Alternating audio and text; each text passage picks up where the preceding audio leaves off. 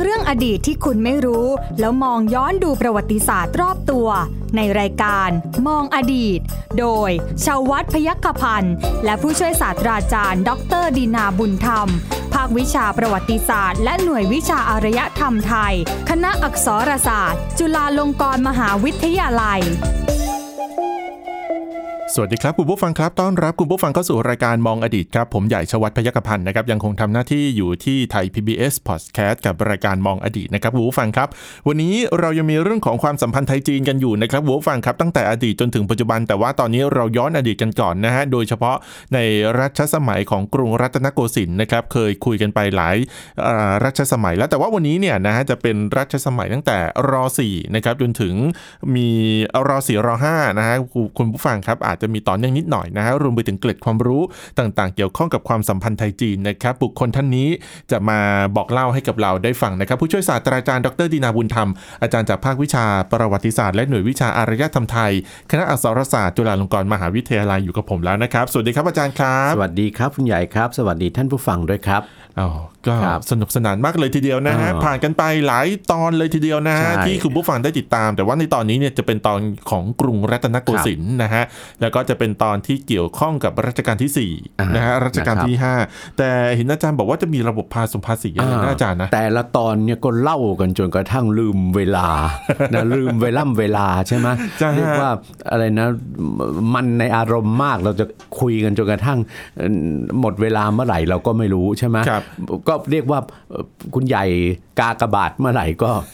หมดหมดเมื่อไหร่ก็หยุดได้เมื่อนั้นใช่ไหมอ่านะจริงจริงๆแล้วอ่าในทุกเรื่องทุกตอนเนี่ยคุณผู้ฟังต้องฟังต่อเนื่องนะครับ เพราะว่าถ้าฟังตั้งแต่แรใช่กคุณจะเข้าใจอะถูกว่าต้องเรื่องราวมันเป็นใช่ไหมมายังไงนะอะฮะมาฟังกันครึ่งๆกลางๆอย่างเงี้ยเดี๋ยวบางทีจะงงเดี๋ยวบางจะทีย้อนงไปงงงว่าเอ๊ะ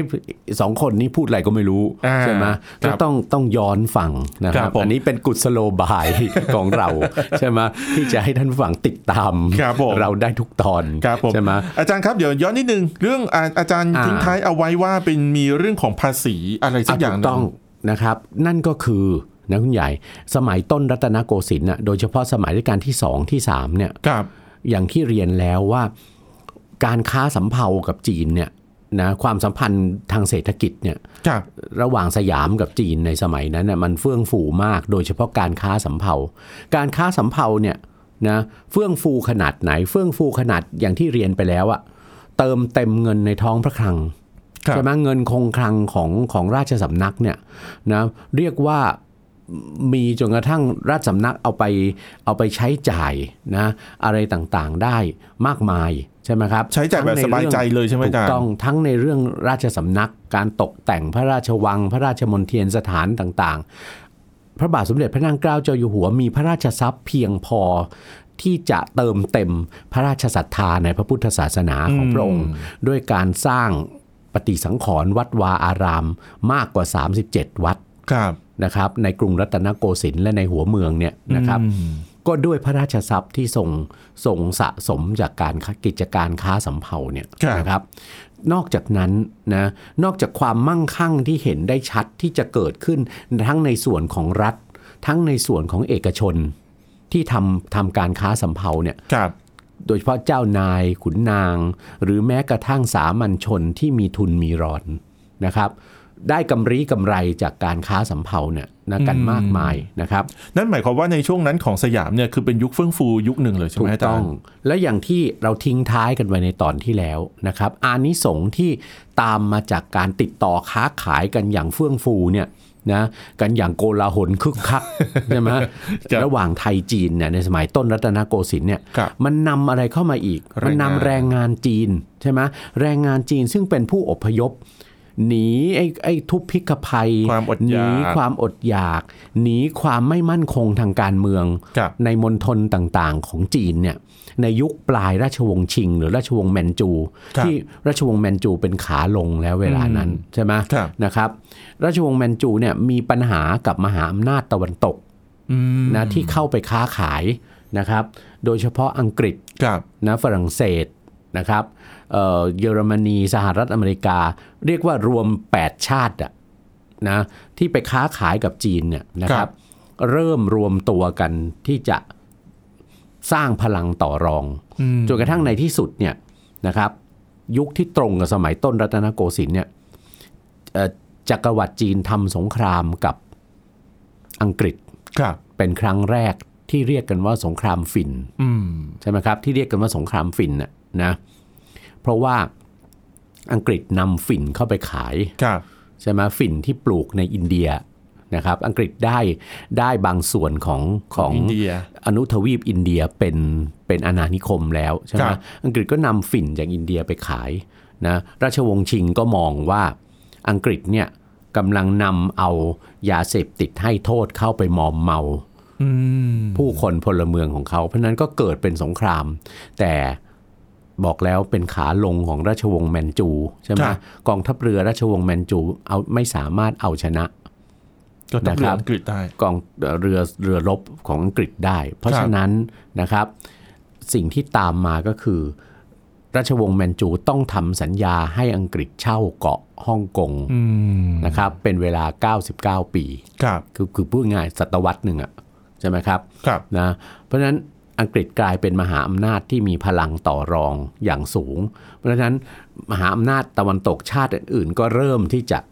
เป็นไงเป็นสมัยแห่งการเริ่มจะรุมกินโต๊ะ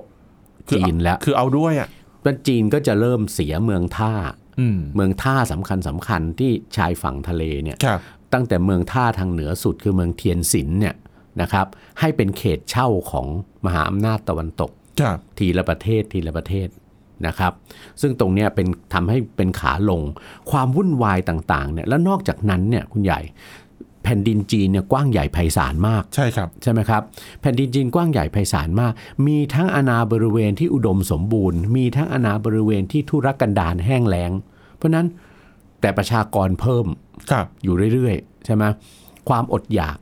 และที่สำคัญที่สุดในยุคปลาย พอราชวงศ์แมนจูเริ่มเสื่อมอำนาจเนี่ย ก็จะเกิดมีบรรดาผู้มีอิทธิพลตามท้องถิ่นต่างอืมๆโดยเฉพาะ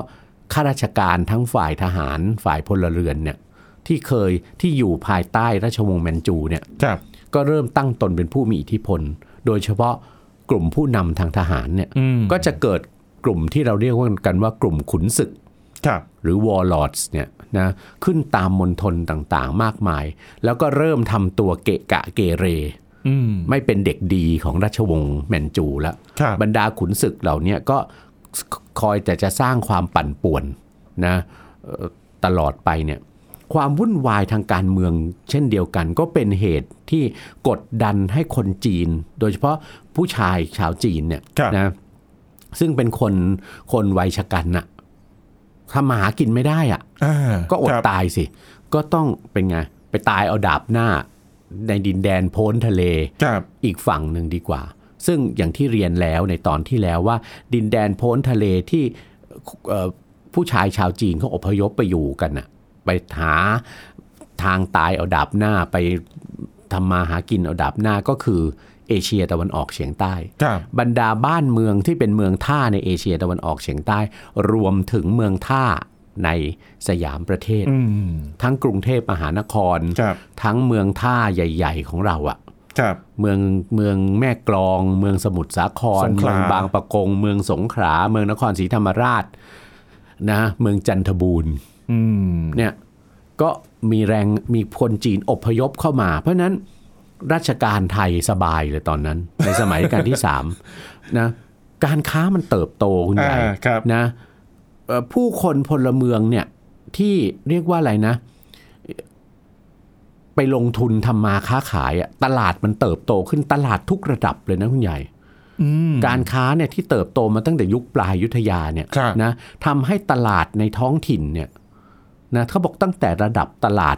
ตลาดหมู่บ้าน ตลาดเมืองตลาดแล้วเนี่ยมันโตมันคึกคักอืมคนก็เริ่มมีสตังค์ใช้จ่าย เพราะว่าเขาลงทุนใน ในการค้าขายการไปหาสินค้ามาขายต่าง ๆ เหล่าเนี้ยครับทำให้แรงงานซึ่งเดิมเคยผูกติดอยู่กับระบบการเกณฑ์แรงงานไพร่อืมแรงงานคนไทยเนี่ยใช่ไหมครับเขาเริ่มมีเพราะเขามีสตังค์แล้วหลวงก็มีมีมีกฎระเบียบวางเอาไว้อยู่แล้วว่า ถ้าใครมีสตังค์นะเอ่อไพร่สามัญชนรายใดมีสตังค์ก็สามารถที่จะชำระเงิน แทนการมาเข้าเดือนออกเดือนได้อืมเพราะฉะนั้นไพร่ประเภทที่เรียกว่าไพร่สวยอะครับที่จ่ายเงินแทนการมาเข้ารับราชการเนี่ยครับเพิ่มจำนวนมากขึ้นอืม หลวงไม่ว่านะคุณใหญ่ ไม่ว่าด้วย หลวงในสมัยรัฐรัฐบาลในสมัยต้นรัตนโกสินทร์เนี่ยไม่ว่าชอบด้วยอืมนะชอบด้วยว่ามีการจ่ายเงจ่ายเงินแทนการมามาเข้าเดือนออกเดือนใช่ไหมมารับราชการทำงานให้ให้รัฐบาลเนี่ยนะครับ เพราะอะไรก็เพราะได้แรงงานคนต่างชาติเนี่ยนะส่วนหนึ่งคือเฉลยศึกอ่า เฉลยศึกที่กวาดต้อนมาจากเนี่ยเฉลยศึกที่กวาดต้อนมาจากกรุงกัมพูชาบ้างหัวเมืองมาลายูบ้างเอิ่มหัวเมืองลาวบ้างครับใช่ไหมครับ หรือกลุ่มมอญสวามิภักดิ์ครับชาวมอญที่ที่เข้ามาสวามิภักดิ์นั้นเอ่อในสมัยต้นรัตนโกสินทร์ก็มีจำนวนมากพออืมและในสมัยรัชกาลที่ 3 ได้แรงงานจีนอีกคครันบจีนอพยพเข้ามา เพราะฉะนั้นตรงนี้เนี่ย หลวงมีมีแหล่งระแหล่งอะไรนะ แหล่งแรงงานแรงงานเนี่ยเพียงพอ เราก็จะเห็นว่าในสมัยรัชกาลที่3เนี่ยนะการสร้างสิ่งสาธารณูปโภคต่างๆเนี่ยในในสยามเนี่ยนะโดยเฉพาะในกรุงรัตนโกสินทร์เนี่ยโดยเฉพาะการขุดคลองอะไรต่างๆเนี่ยทำโดยแรงงานจีนทั้งสิ้นครับนะครับ นอกจากนั้นคุณใหญ่นอกจากกลุ่มคนที่มาเป็นผู้ใช้แรงงาน นะครับเอ่อแรงงานจีนเนี่ยแรงงานจีนเนี่ยส่วนใหญ่ ถ้าเวลาที่หลวงไม่จ้างครับเขาก็ไม่ได้อยู่เฉยๆนะอ่าแรงงานจีนเหล่านี้ก็ไปทำไม ไปเป็นแรงงานที่ท่าเรือไงส่วนหนึ่งใช่ไหมครับไปเป็นแรงงานที่ท่าเรือใช่ไหมพูดง่ายๆไปเป็นกุลีอะอืมที่ท่าเรือ กับอีกส่วนหนึ่งถ้าไม่อยากทำงานที่ท่าเรือ ก็ไปอยู่ในเขตชนบท ไปทำอะไรฮะนะ ไปทำอะไร ปลูกผักอืม ไปไปปลูกผักทำไร่เลี้ยงหมู ไปเป็นลูกจ้างเขาอย่างนี้ เปล่าไปเป็นนายตัวเอง เพราะในในสมัยที่อยู่เมืองจีนเนี่ยคุณครับใหญ่ก็เป็นเกษตรกรอยู่แล้ว ใช่ ถูกไหมแล้วยิ่งมาอยู่ในเมืองสยามเหรอ ดินดำน้ำชุ่มอุดมใช่ไหสมอุดมบูสมรณ์บูรณ์ยิ่งกว่าตอนอยู่เมืองจีนอีก ไปเป็นชาวนาก็มีครัไปบทำไร่ ไร่นี่ปลูกอะไรบ้าง อ้อยอืมนะครับ ปลูกอ้อยนะเอ่อนะครับ แล้วก็เอ่อ ไปทำโรงน้ำตาลไงครับเอ่อไปทำโรงน้ำตาลเลี้ยงหมูอ่าเพราะฉะนั้นในสมัยตั้งแต่สมัยต้นรัตนโกสินทร์เนี่ยนะเราก็จะพบว่าข้อมูลที่น่าสนใจก็คือ วัฒนธรรมการบริโภคเนื้อหมูเนี่ยแล้วส่วนต่างๆของหมูอะเครื่องในหมูต่างๆเนี่ยคุณใหญ่ เฟื่องฟูมากนะ เพราะว่าแต่ก่อนเนี่ยเอ่อเราเราคนไทยก็ไม่นิยมบริโภค เนื้อสัตว์สัตว์ใหญ่อะอ่าสัตว์บกอะครับ ใช่ไหมสมัยอยุทธยาเนี่ย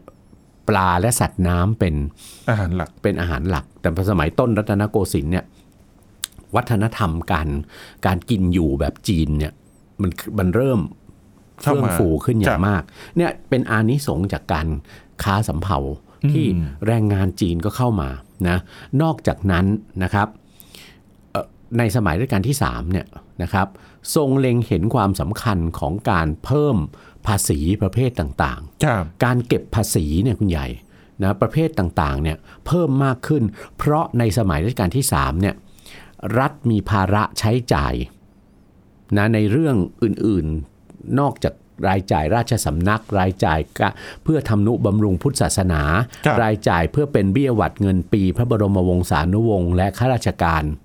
แล้วเนี่ยยังมีรายจ่ายจากการทำสงครามด้วยรัชกา ในลที่สมัยสามรัชกาลที่3เนี่ยนะครับศึกข้างยวนข้างพม่าน่ะไม่มีแล้วอืมแต่เราจะเห็นได้ว่ามีสงครามกับใคร สงครามเจ้าอนุวงศ์เวียงจันทร์ครับใช่ไหมครับนะสงครามกับกับลาวอะทางเหนือนะนะทางเหนือ และที่ตามมาจากสงครามกับลาวก็คือ สงครามกับเวียดนามอืมที่เรียกว่าอันนำสยามยุทธเนี่ยครับ นะกับราชวงศ์เหวียนของของเวียดนามเนี่ยกินระยะเวลากว่า 13 ปีอะโอ้โหเพราะฉะนั้นนะสงครามอันนำสยามยุทธนี่น่าสนใจมาก เดี๋ยวจะเดี๋ยวหาเล่ามาพูดอีกสักซีรีส์หนึ่งโอเคนะจะพูดสักสักเห็นดัดจริตใช้คำฝรั่งนะเอาพูดอีกชุดหนึ่งครับนะครับก็ดีกว่าสงครามเอ่อกับเวียดนามในสมัยต้นรัตนโกสินทร์สมัยรัชกาลที่3เนี่ยมีเรื่องน่าสนใจนะครับครับนะติดท่านผู้ฟังไว้ก่อนอะได้นะครับอะ รายจ่ายทั้งนั้นในการสงครามเนี่ยเพราะฉะนั้นพระบาทสมเด็จพระนางเกล้าเจ้าอยู่หัวเนี่ยทรงคำนึงแล้วว่ารายได้จากการค้าสำเภาคงช่วยไม่พอ เพราะฉะนั้นทรงริเริ่มภาษีประเภทต่างๆ อีกกว่า 30 ประเภทอะอืมโดยเฉพาะภาษีที่เก็บจากอะไร เก็บจากผลิตผลทางการเกษตรครับเก็บจากอุตสาหกรรมในครัวเรือน เก็บจากอุตสาหกรรมที่เรียกกันว่าอุตสาหกรรมเกษตรน่ะ อุตสาหกรรมแปรรูปผลผลิตทางการเกษตร ครับแปรรูปอะไรนะ แร่ธาตุต่างๆ ภาษีเกลืออมภาภาษีเกลือนาเกลือครับ นะครับเอ่ออะไรต่างๆเนี่ยนะโอ้ยเก็บภาษียิบย่อยได้หมดเลย นี่พอภาษีมันเพิ่มขึ้นมากขนาดนี้แล้ว มีมากมายหลายประเภทขนาดนี้แล้วเนี่ยคุณใหญ่ คนจะเก็บภาษีให้หลวงอะ่ะมันไม่พอ ครับ นะเอ่อให้เจ้าเมืองเก็บเองก็ปรากฏว่าเจ้าเมืองก็เป็นไง เอ่อเจ้าเจ้าเมืองหรือหรือกรมการเมืองของหัวเมืองต่างๆเนี่ยให้เก็บเองก็ได้ไม่เต็มเม็ดเต็มหน่วย เพราะไอ้ระบบกินเมืองของสมัยโบราณเนี่ยมันมันทำให้ทำไมครับ เจ้าเมืองมีสิทธิ์เต็มที่อะครับใช่ไหมเก็บเก็บภาษีอากรอะไรต่างๆ มาได้ของเมืองนั้น เอาเข้าพกเข้าห่ออืมของตัวเองซะส่งให้หลวงแต่เพียงน้อยครับ ส่งส่งมาส่วนกลางแต่เพียงน้อยเพราะฉะนั้นปัญหาตรงเนี้ยพระบาทสมเด็จพระนางเกล้าเจ้าอยู่หัวทรงตระหนักดี ก็ทรงโปรดให้มีระบบที่เรียกว่าระบบเจ้าภาษีนายอากรครับคือพูดง่ายๆ ประมูลเลยรฐรัฐบาลที่กรุงเทพเนี่ยประกาศเลยประมูลใครมาประมูลใครก็ได้มาประมูลประมูลให้ได้ตำแหน่งเป็นเจ้าภาษีนายอากรครับไปเก็บภาษีแทนฉันอืม นะครับไปเก็บภาษีแทนชั้นแทนแทนรัฐบาลส่วนกลางนะครับ แล้วก็ต้องทำสัญญิงสัญญากันไว้นะ ว่าในรอบปีหนึ่ง เธอจะต้องส่งภาษีเจ้าภาษีในอากรรายนี้รายนี้นี้เธอจะต้องส่งภาษีเข้าหลวงเนี่ยเท่าได้ไหร่ปีละเท่าไหร่อืมเต็มเม็ดเต็มหน่วยนะเพราะฉะนั้นระบบตรงนี้ก็มีคนมาประมูลกันเพื่อที่จะเป็นเจ้าภาษีในอากรเนี่ยครับเป็นจำนวนมาก ส่วนใหญ่ก็เป็นลูกคนจีนคนทั้งนั้นจีน มีคนไทยแต่เพียงน้อยอืมเพราะคนไทยไม่ถนัดเรื่องนี้ไง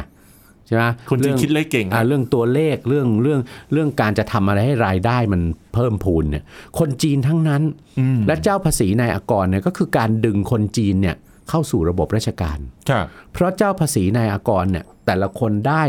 ยศได้บรรดาศักดิ์เป็นขุนนางด้วยอืมใช่ไหมเป็นขุนนางด้วยนะขึ้นไปจนถึงเป็นคุณหลวงคุณพระนู่นนะครับนะครับ และที่สำคัญที่สุดเจ้าระบบเจ้าภาษีในอากรเนี่ยก็ช่วยอย่างมากที่จะทำให้ หลวงเนี่ยได้เงินเข้าเข้าสู่ท้องพระคลังอืมนะครับ เพื่อการใช้จ่ายของของรัฐเนี่ยครันะบได้อย่างเต็มเม็ดเต็มหน่วย ก็อาศัยชาวจีนอีก พวกเจ้าภาษีนายอากรเหล่านี้เนี่ยคุณใหญ่จะมีอิทธิพลนะมีบทบาทในในการเป็นพลวัตเป็นตัวจักรสำคัญทางเศรษฐกิจ นะโดยเฉพาะระบบการเงินของรัฐบาลสยามเนี่ยต่อเนื่องไปจนกระทั่งถึงต้นรัชกาลพระบาทสมเด็จพระจุลจอมเกล้าเจ้าอยู่หัวรัชกาลที่5นู่นเนี่ยครับนะครับ ก่อนที่จะส่งทำไมส่งปฏิรูประบบการปกครองบริหารราชการแผ่นดินใช่ไหมครับ ก็ต้องส่งอาศัยเนี่ยเอ่อรายได้ที่เจ้าภาษีนายอากรเนี่ยนะหานะครับหาเข้ามาให้ให้หลวงครับใช่ไหมนะครับ ก็ ก็ความสัมพันธ์ระหว่างพระมหากษัตริย์ กับบรรดาเจ้าภาษีในอากรเนี่ยก็จะพบว่าเป็นความสัมพันธ์ในเชิงเชิงอุปถัมภ์กันเนี่ยอืมนะเจ้าในรัชกาลที่ 4 รัชกาลที่5เนี่ยเราก็จะพบว่าเจ้าภาษีจำนวนหลายรายเนี่ยนะถวายลูกสาวเป็นเจ้าจอมนะในครับรัชกาลที่4ในรัชกาลที่5เนี่ยครัก็บมีจำนวนมากครับนะครับ อันนี้ก็ทำให้เกิดอะไรนะ เครือข่ายความสัมพันธ์ไงอืม จะมาระหว่างราชสำนักกับกับกับในทุนจีนเนี่ยครับใช่ไหมครับครับนะอาจารย์ครับมีมีเรื่องราวของรัชกาลที่ 4 ที่น่าอ่าสนใจอย่างหนึ่งก็คือเรื่องของการตัดความสัมพันธ์หรือเปล่า ผมไม่แน่ใจว่าใช้คำนี้หรือเปล่า ตัดชึบเลยทีเดียวกับอืมกับกับการส่งบรรณาการอ่ากับการอะไรอย่างเงี้ยครับอไม่ส่งไปทางจีนละอย่าเรียกว่าตัดสัมพันธ์ไม่ได้ตัดอ่าฮะ นะไม่ได้ตัดนะคุณใหญ่ไม่ใช่ไม่ใช่การตัดสัมพันธ์ แต่เรียกอย่างนี้ดีกว่าว่า การยุติการส่งคณะทูตและเครื่องราชบรรณาการอืมไปยังราชสำนักจีน ว่างี้ดีกว่านะคการรับไม่ส่งนั้นมีเอ่อปัญหาอะไรหรือเปล่า มีอาจารย์ปัญหาไม่ไม่ได้มีปัญหาหรอกคุณใหญ่เห็นไหมอย่างที่ที่เอ่ออาร์เจนตินาพันนามาอ่าอ่าจนถึงครับในสมัยต้นรัตนโกสินทร์ว่ากิจกรรมทางเศรษฐกิจอะ จากการค้าสำเภาแล้วก็เอ่อกิจกรรมอื่น ๆ ทางเศรษฐกิจที่เป็นอานิสงส์ที่ตามมาจากการค้าสำเภาเนี่ยครับอู้มองแล้วมันก็มีแต่รายได้เข้าหลวงนะถูกใช่ไหมใช่ฮะแล้วอยู่ๆแล้วเนี่ยทำไมพระบาทสมเด็จพระจอมเกล้าเจ้าอยู่หัวเนี่ยถึงได้ทรงตัดสินพระไทยยุติการส่งทูตกับการถวายบรรณาการให้ราชสำนักจีนครับทั้งๆที่ในรัชกาลเนี่ยนะ ทรงส่งทรงส่งทูตไปด้วยนะนะไม่ได้ไม่ใช่ว่าไม่ใช่ว่าพอพอพอขึ้นครองราชย์มาแล้วเนี่ยทรงยุติเลยครับนะทรงส่งไปสองสามครั้งอืมนะครับนะทรงส่งไปสองสาครั้ง ก็ปรากฏว่าอย่างที่เคยเรียนแล้วไงว่าขาลงยุคขาลงของจักรวรรดิจีนน่ะครับของราชวงศ์ชิง ราชวงศ์แมนจูเนี่ยนะครับ มันทำให้การเดินทางโดยเฉพาะเดินการเดินทางทางเรือไปยังจีนเนี่ย มันเริ่มมีปัญหาครับมันเริ่มมีปัญหาโจรสลัดอืมเกิดขึ้น คนอดอยากอะครับใช่ไหมทั้งทางบกทางเรือก็มีปัญหาทั้งสิ้น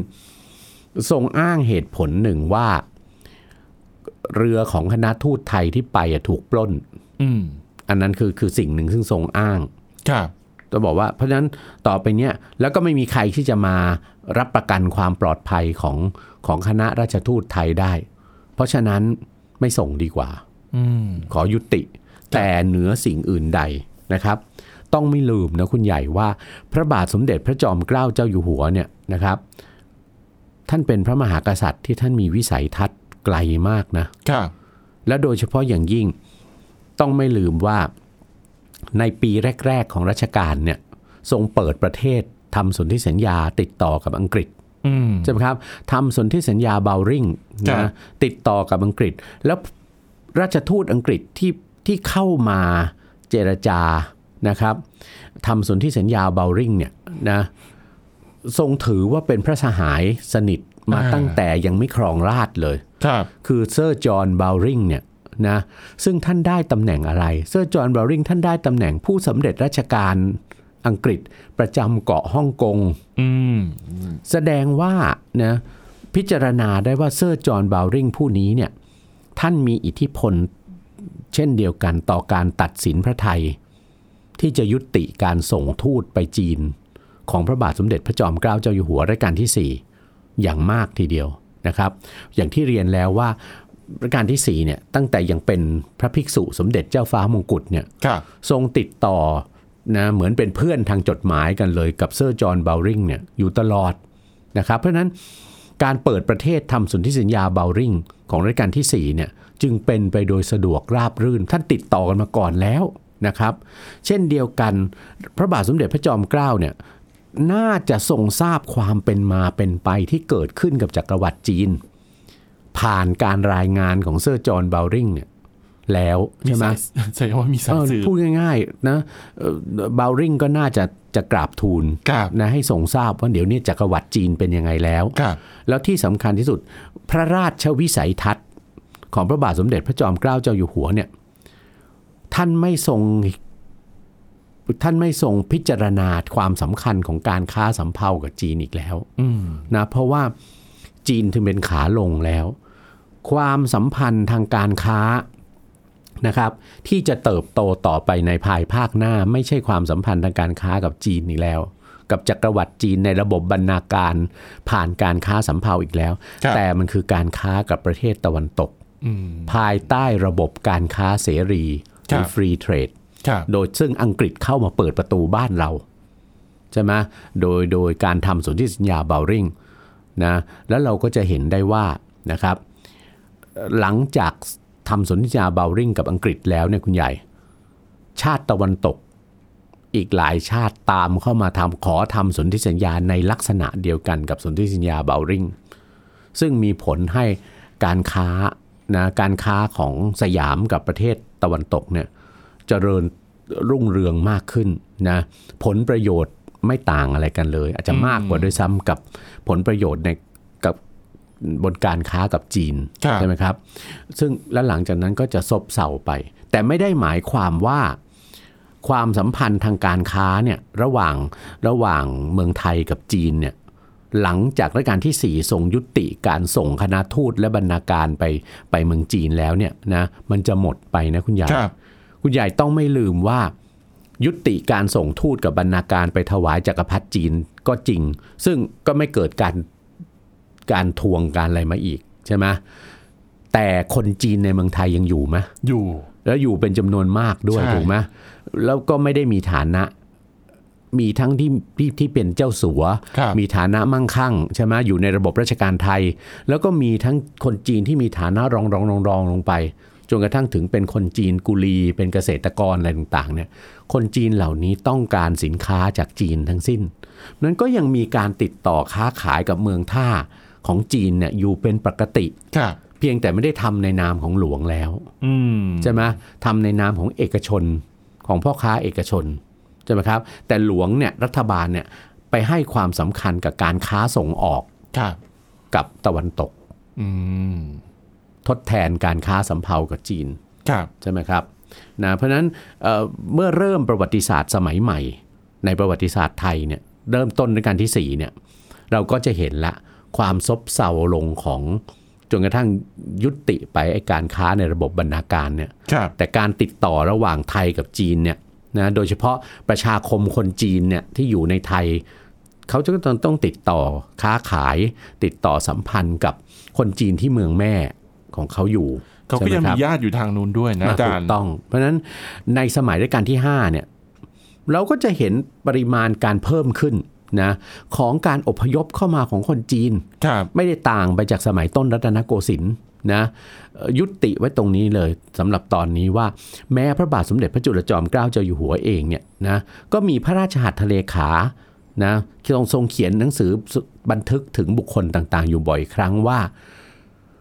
ทรงเห็นข้อดีนะของการอพยพเข้ามาของคนจีนอืมเพราะคนจีนเนี่ยเข้ามาแล้วจะเป็นตัวจักรที่สำคัญ นะเป็นกลจักรที่สำคัญทางเศรษฐกิจให้กับรัฐบาลสยาม จะทรงยินดีต้อนรับการอพยพเข้ามาของคนจีนครับนะครับในในเมืองไทยอยู่นะครับผมเอาทิ้งท้ายไว้ตรงนี้นะทิ้งท้ายตลอดนะฮะคุณผู้ฟังโอเคครับ วันนี้หมดเวลาแล้วนะฮะขอบคุณสำหรับการติดตามครับ ผู้ช่วยศาสตราจารย์ดรดินาบุญธรรมแล้วก็ผมใหญ่ชวัฒน์พยกพันธ์ลาคุณผู้ฟังไปก่อนครับ สวัสดีครับ สวัสดีครับ ตามรายการได้ที่ www.thaipbspodcast.com แอปพลิเคชัน Thai PBS Podcast หรือฟังผ่านแอปพลิเคชัน Podcast ของ iOS Google Podcast Android Podbean SoundCloud และ Spotify ติดตามความเคลื่อนไหวของรายการและแสดงความคิดเห็น โดยกดถูกใจที่ facebook.com/thaipbspodcast